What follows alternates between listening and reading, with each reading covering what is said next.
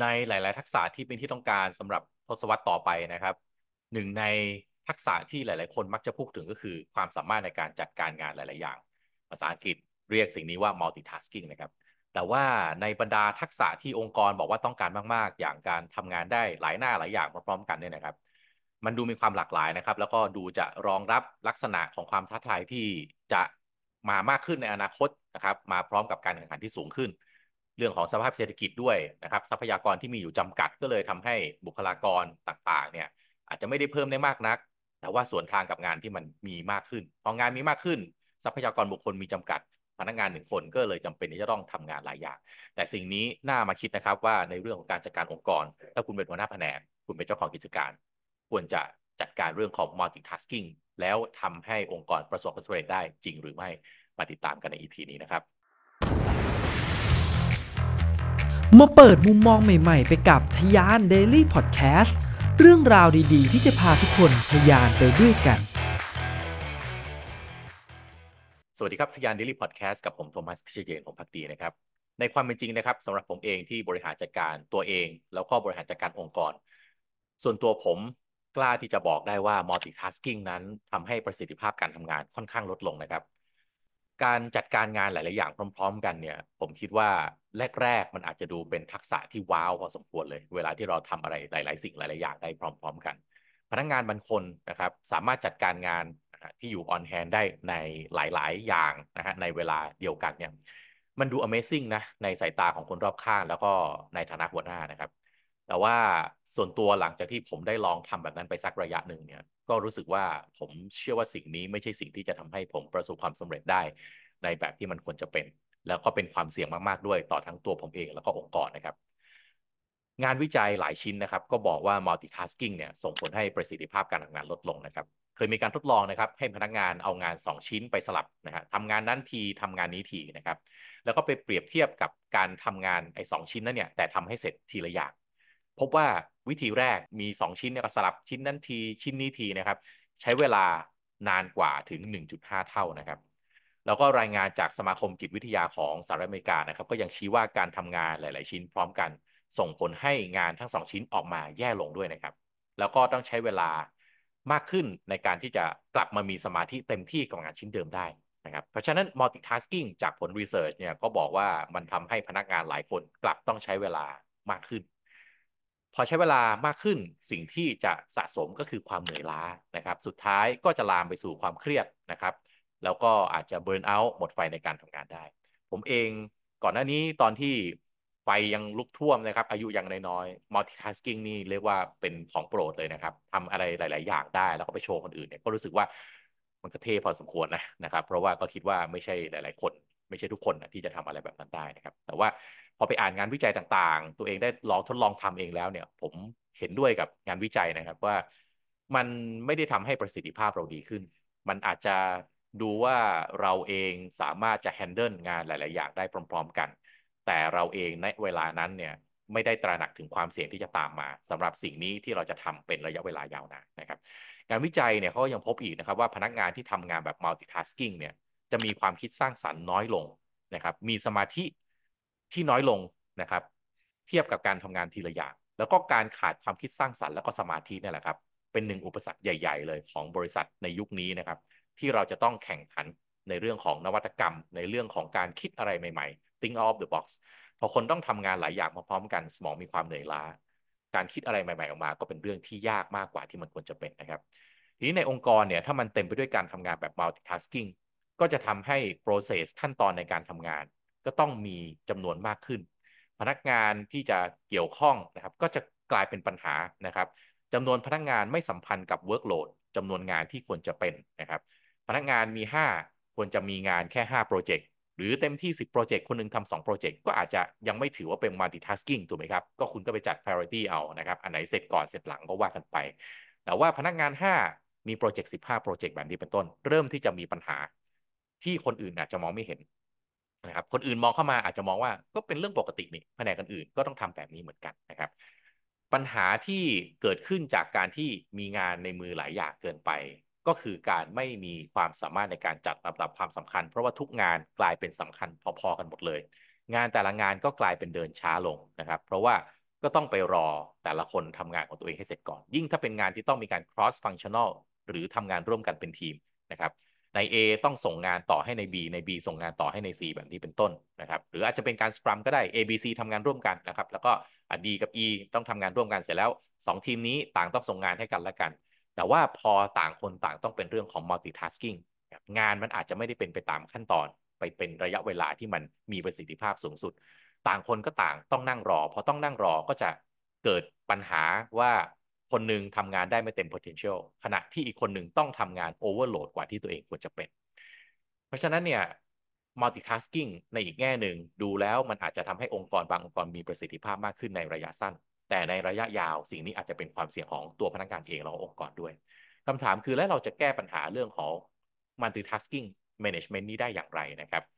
ที่เขายกตัวอย่างนะครับ มีตัวอย่างที่บริษัทที่ประเทศญี่ปุ่น ชื่อว่าอาซาฮิเซซะ คุโชนะครับวิศวกรเนี่ยต้องทำงานกันคนละประมาณ8 80 ชั่วโมงต่อสัปดาห์ 80 ชั่วโมงต่อสัปดาห์นี่ตกวันหนึ่งเกิน 10 ชั่วโมงนะครับ พอ workload มันขนาดนี้เนี่ยก็เลยทำให้งานมันล่าช้าแน่นอนนะครับงานใหม่ๆ ผลิตภัณฑ์ใหม่ๆ ออกก็ไม่ทันคู่แข่งนะครับ บริษัทก็เลยแก้ปัญหาครับ ไปสร้างทีม help desk ขึ้นมานะครับ เพื่อที่จะคอยตอบคำถามลูกค้าต่างๆ แทนวิศวกรนะครับ วิศวกรก็เลยสามารถที่จะกลับไปโฟกัสงานตัวเองได้เต็มที่นะครับ แล้วก็พักงานจำนวนปริมาณหนึ่งเลยนะครับ 30-40%เอาไว้นะครับ ไม่ให้งานหลาย ๆ โปรเจกต์ต้องมาในเวลาเดียวกัน มันแปลว่าจากเดิมเนี่ยงานของวิศวกรหนึ่งคน อาจจะมีงานปริมาณ 150%ของ workload ที่เขาจะรับได้ บริษัทจัดการใหม่ครับ เอา 50%ออกไปนะครับที่มี priority ต่ำๆ แยกทีมออกไปให้อีกทีมหนึ่งที่ชื่อว่า help desk ไปจัดการ ในขณะที่ลดงานอีก 40%เอาไว้เป็นทีหลัง และเอา 60%ที่สำคัญที่สุดเอาขึ้นมาไว้ก่อนนะครับพอมันเป็นแบบนี้ครับ ก็ทำให้งานเนี่ยมันสามารถที่จะพัฒนาไปอย่างราบรื่นนะครับ ผลนะครับก็คือทำให้บริษัทสามารถจัดการโปรเจกต์ได้สำเร็จเร็วขึ้น 23%ลดการทำงานล่วงเวลาได้มากถึง 35% 35%ที่ว่าก็คือประมาณ 40 ชั่วโมงต่อสัปดาห์เลยทีเดียวนะครับสิ่งต่างๆที่ลดไปต่างๆ เหล่านี้นะครับ อาจจะไม่มีคุณค่าอะไรมากมาย ถ้าเปรียบเทียบกับผลประกอบการครับ ที่เพิ่มสูงขึ้นถึง 50%เมื่อเทียบกับช่วงเวลาเดียวกันในปีที่แล้วที่บริษัทนี้ยังใช้วิธีทำให้พนักงานเนี่ยต้องทำงานโอเวอร์โหลด 150%แล้วก็เป็น multitasking สุดท้ายทำให้บริษัทสามารถทำกำไรได้สูงสุดในรอบ 60 ปีของบริษัท นี่ก็เป็นหนึ่งตัวอย่างนะครับ ก็คงจะไม่ได้บอกว่าทุกที่ถ้าทำแบบนี้ก็จะได้แบบนี้เหมือนกันหมดนะครับ บางที่เป็นสิ่งที่ควรจะเอามามองนะครับว่าเออ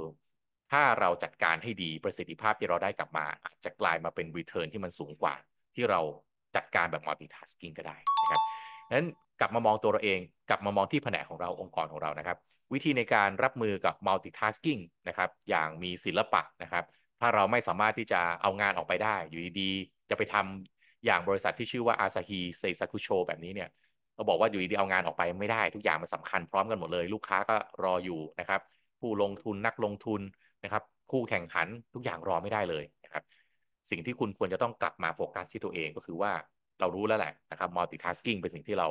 อาจจะหลีกหนีไม่ได้ แต่เราก็ต้องฝึกนิสัยทำงานให้เสร็จทีละอย่างให้ได้ คือต้องฝึกความสามารถในการมีนิสัยจดจ่อในเรื่องที่สำคัญนะครับ ก็มันจะอาจจะใช้เทคนิคที่ชื่อว่า Pomodoro นะครับ ก็คือมีสมาธิกับการทำงาน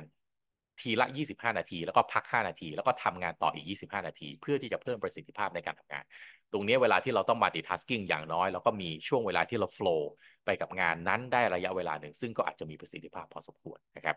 สก็คือการจัดลำดับความสำคัญของงาน ซึ่งผมว่าเรื่องนี้สำคัญมากนะครับมันมีแนวคิดของ Seven Habits of Highly Effective People นะครับของ Stephen Conway ที่เขาแบ่งงานออกเป็น 4จำพวกนะครับ ก็คือทำเป็นอ่า matrix นะฮะสี่ 4สี่ด้านเนี่ยนะครับก็คือ 1 เร่งรีบแล้วก็สำคัญ 2 ไม่เร่งรีบแต่สำคัญ 3 เร่งรีบแต่ไม่สำคัญ แล้วก็ช่องสุดท้ายนะครับไม่เร่งรีบแล้วก็ไม่สำคัญนะครับทำงานที่สำคัญก่อนงานที่เร่งรีบเสมอนะครับ เพราะว่าหลายครั้งเราก็มักจะทำงานที่เร่งรีบแต่ไม่สำคัญนะครับ ก็กลายเป็นว่าทุกงานกลายเป็นด่วนไปหมดเลยครับ นี่แหละคือสาเหตุที่เป็นต้นเหตุเลยที่ทำให้สุดท้ายเราต้องไป multitasking เพราะว่าเราคิดว่าทุกอย่างมันสำคัญหมดเลยครับ ต่อมาที่เราควรจะต้องทำก็คือการมี time management ที่ดีนะครับ การวางตารางแต่ละวันนะครับ ตื่นมาเราต้องรู้แล้วว่าวันนี้ต้องทำอะไรนะครับ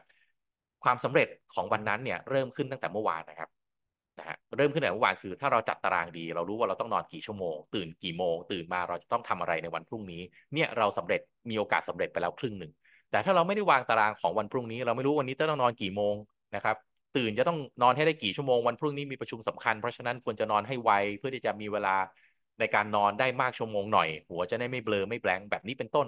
นี่คือการบริหารจัดการเวลาที่ดี ในระหว่างวันนะฮะก็จะใช้ Pomodoro เทคนิคก็ได้นะครับ 25 นาทีพัก 5 นาทีก็แล้วแต่แต่ละงานก็จัดไปนะครับว่างานนี้จะใช้เวลากี่ชั่วโมง 3 ชั่วโมงงานนี้ใช้เวลา 2 ชั่วโมงอย่างนี้เป็นต้น แต่ไม่ใช่ทำสลับไปสลับมา แล้วก็ไม่มีการกำหนดว่าตัวเองจะจัดการบริหารเวลาอย่างไรแบบนี้เนี่ย multitasking ก็จะมีปัญหากับคุณแน่นอนนะครับ สุดท้ายนะครับสำคัญมากๆจัดการเวลากับสิ่งที่จะมากวนใจกับคุณนะครับ ไม่ว่าจะเป็นแชทโซเชียลมีเดียอีเมลต่างๆ สิ่งเหล่านี้ รับประกันครับดูไปก็ไม่มีทางหมดนะฮะแล้วก็ถ้าจัดการเวลาไม่ดี ไม่จัดการว่า สมาธิของเราการโฟกัสของเรามันจะต้องอยู่กับงานก่อนสิ่งเหล่านี้ครับจะมาดึงสมาธิดึงการทำงานของคุณไปสุดท้าย multitasking ก็กลายเป็นปัญหานะครับนั้นโดยสรุปนะครับ multitasking ก็คือความสามารถในการทำหลายสิ่งหลายอย่างพร้อมกันนะครับแต่ว่าสมองคนเราไม่เหมือนคอมพิวเตอร์ครับเราไม่ได้มีหลาย core แบบนั้นครับจะไปประมวลผลหลายโปรแกรมในเวลาเดียวกัน เราทำได้ไม่ดีสู้คอมพิวเตอร์แน่นอนนะครับ สิ่งที่มนุษย์เป็นเราโฟกัสเก่ง เรารู้ว่าเราจะต้องทำอะไร เราเป็นคนที่มีสติมีเรื่องอารมณ์เข้ามา ซึ่งอันนี้คือสิ่งที่เราแตกต่างจากเครื่องคอมพิวเตอร์ เพราะฉะนั้น multitasking จากผลวิจัยต่างๆ มันบอกแล้วว่าไม่ใช่ผลดีอยู่ที่เราแหละครับ เราจะจัดการอย่างไร อยู่ภายใต้สถานการณ์ที่จำเป็นที่จะต้อง multitasking ถ้าคุณไม่ต้อง multitasking ขอแสดงความยินดีด้วย อาจจะมีจำนวนน้อยนะครับ แต่คนส่วนใหญ่ผมเชื่อว่าการต้องทำงานหลายหน้าพร้อม ๆ กัน ถือว่าเป็นเรื่องปกติที่อาจจะต้องพบเจอได้ในทุก ๆ วันเลยนะครับ จัดการยังไงให้ตัวเองยังเป็นคนที่มีประสิทธิภาพสูง ไม่ใช่ว่าเวลาที่ทำ multitasking เสร็จแล้วก็ทำตัวให้ toxic ทำตัวให้มีปัญหาทำตัวให้ทีมรู้สึกเอือมระอา แบบนี้ก็คงไม่ใช่วิธีการที่ดี ในการรับมือกับงานที่จะต้องเข้ามาหลายหน้า ขอบคุณสำหรับการติดตามนะครับ เราพบกันใน EP ต่อไป สวัสดีครับ ทุกคนครับ วันนี้ผมมีคอร์สพิเศษที่ไม่เคยเปิดเผยที่ไหนมาก่อนกับ Case Study ในการใช้สูตรคิดอย่างสตาร์ทอัพในการสร้าง a n a t e c h ขึ้นมาจากศูนย์ มูลค่า 5,999 บาท มามอบให้กับทุกคนฟรีนะครับ ทุกคนจะได้ความรู้แล้วก็ทักษะที่จำเป็นสำหรับการทำธุรกิจอย่างมืออาชีพ แล้วก็สามารถนำมาพัฒนาต่อยอดให้กับตัวเองได้อีกด้วยนะครับ พร้อมได้เข้ากลุ่มสุด Exclusive นะครับที่เราจะมาสร้าง community เพื่อทะยานสู่เป้าหมายไปด้วยกัน search ชื่อกลุ่มที่ขึ้นอยู่บนหน้าจอนะครับ หรือกดลิงก์ที่ description ด้านล่างได้เลยนะครับ แล้วมาทะยานไปด้วยกันนะครับ ทะยาน Daily Podcast พอดแคสต์สาระน่ารู้ และเรื่องราวพัฒนาตนเองให้ดีขึ้นในทุกๆวันสำหรับคนทำธุรกิจกับผม โทมัส พิเชย